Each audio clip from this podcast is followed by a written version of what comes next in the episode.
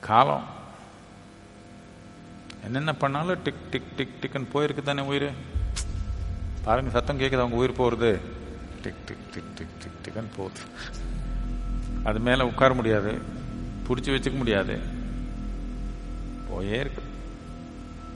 இன்னொருத்தர் பத்து க்ஷணத்தில் பண்ணுறது நம்ம ஒரு க்ஷணத்தில் பண்ணிக்க முடியும். அவ்வளோதான் ஆனால் அவருக்கு சோம்பேறிக்கு ஒரே மாதிரி போயிருக்குது. வேலை பண்ணுற ஆளுக்கு ஒரே மாதிரி போயிருக்குது. ஆனந்தமாக இருந்தாலும் போயிருக்குது. துன்பமாக இருந்தாலும் போயிருக்குது. போயே இருக்குது. அனுபவத்தில் வித்தியாசம் இருக்கலாம். ஆனால் காலம்ன்றது போயே இருக்குது. இது ரொம்ப முக்கியமானது. நம்ம நம்ம மொழியில் எல்லாமே இதுக்கு நல்லா தனியாக வார்த்தை இல்லை. யாரோ இறந்துட்டாங்கன்னா காலம் ஆயிட்டாங்க டைம் ஆயிடுச்சு. அவ்வளோதான் யாரோ ஒருத்தர் வந்து எனக்கு குரு என்னால் தாங்க முடியல. இவர் நம்ம எதிரி. அப்படி பண்ணுறான் நான் அப்படி பண்ணிடுவேன் இப்படி பண்ணிடுவேன். சும்மா இருப்பான். கொஞ்ச நாள் சும்மா இரு சத்திடுவான்.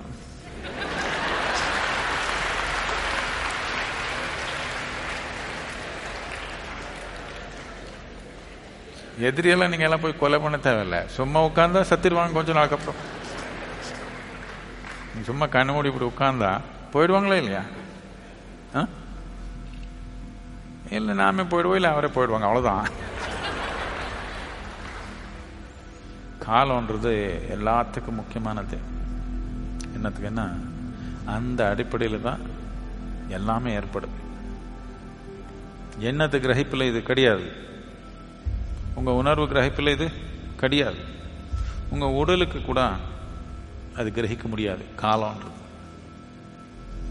காலம்ன்றது கிரகிக்கணும்னா உயிர் மூலத்தில் உட்கார்ந்தா மட்டும்தான் காலம். இல்லைன்னா காலம் கிரகிக்க முடியாது. சும்மா போயிருக்குது அது கிரகிக்கணும்னா ஒன்று இல்லாமல் உட்காரணும். அதுக்கு தான் சிவ.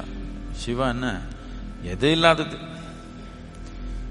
எப்போ எது இல்லாம.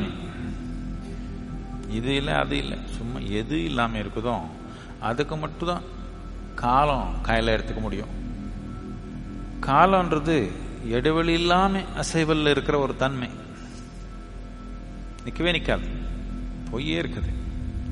ஆனா அதை நாம் உணரணும்னா அசைவில்லாத எதுக்கு நாம் சிவன்னு சொல்லுவோம்.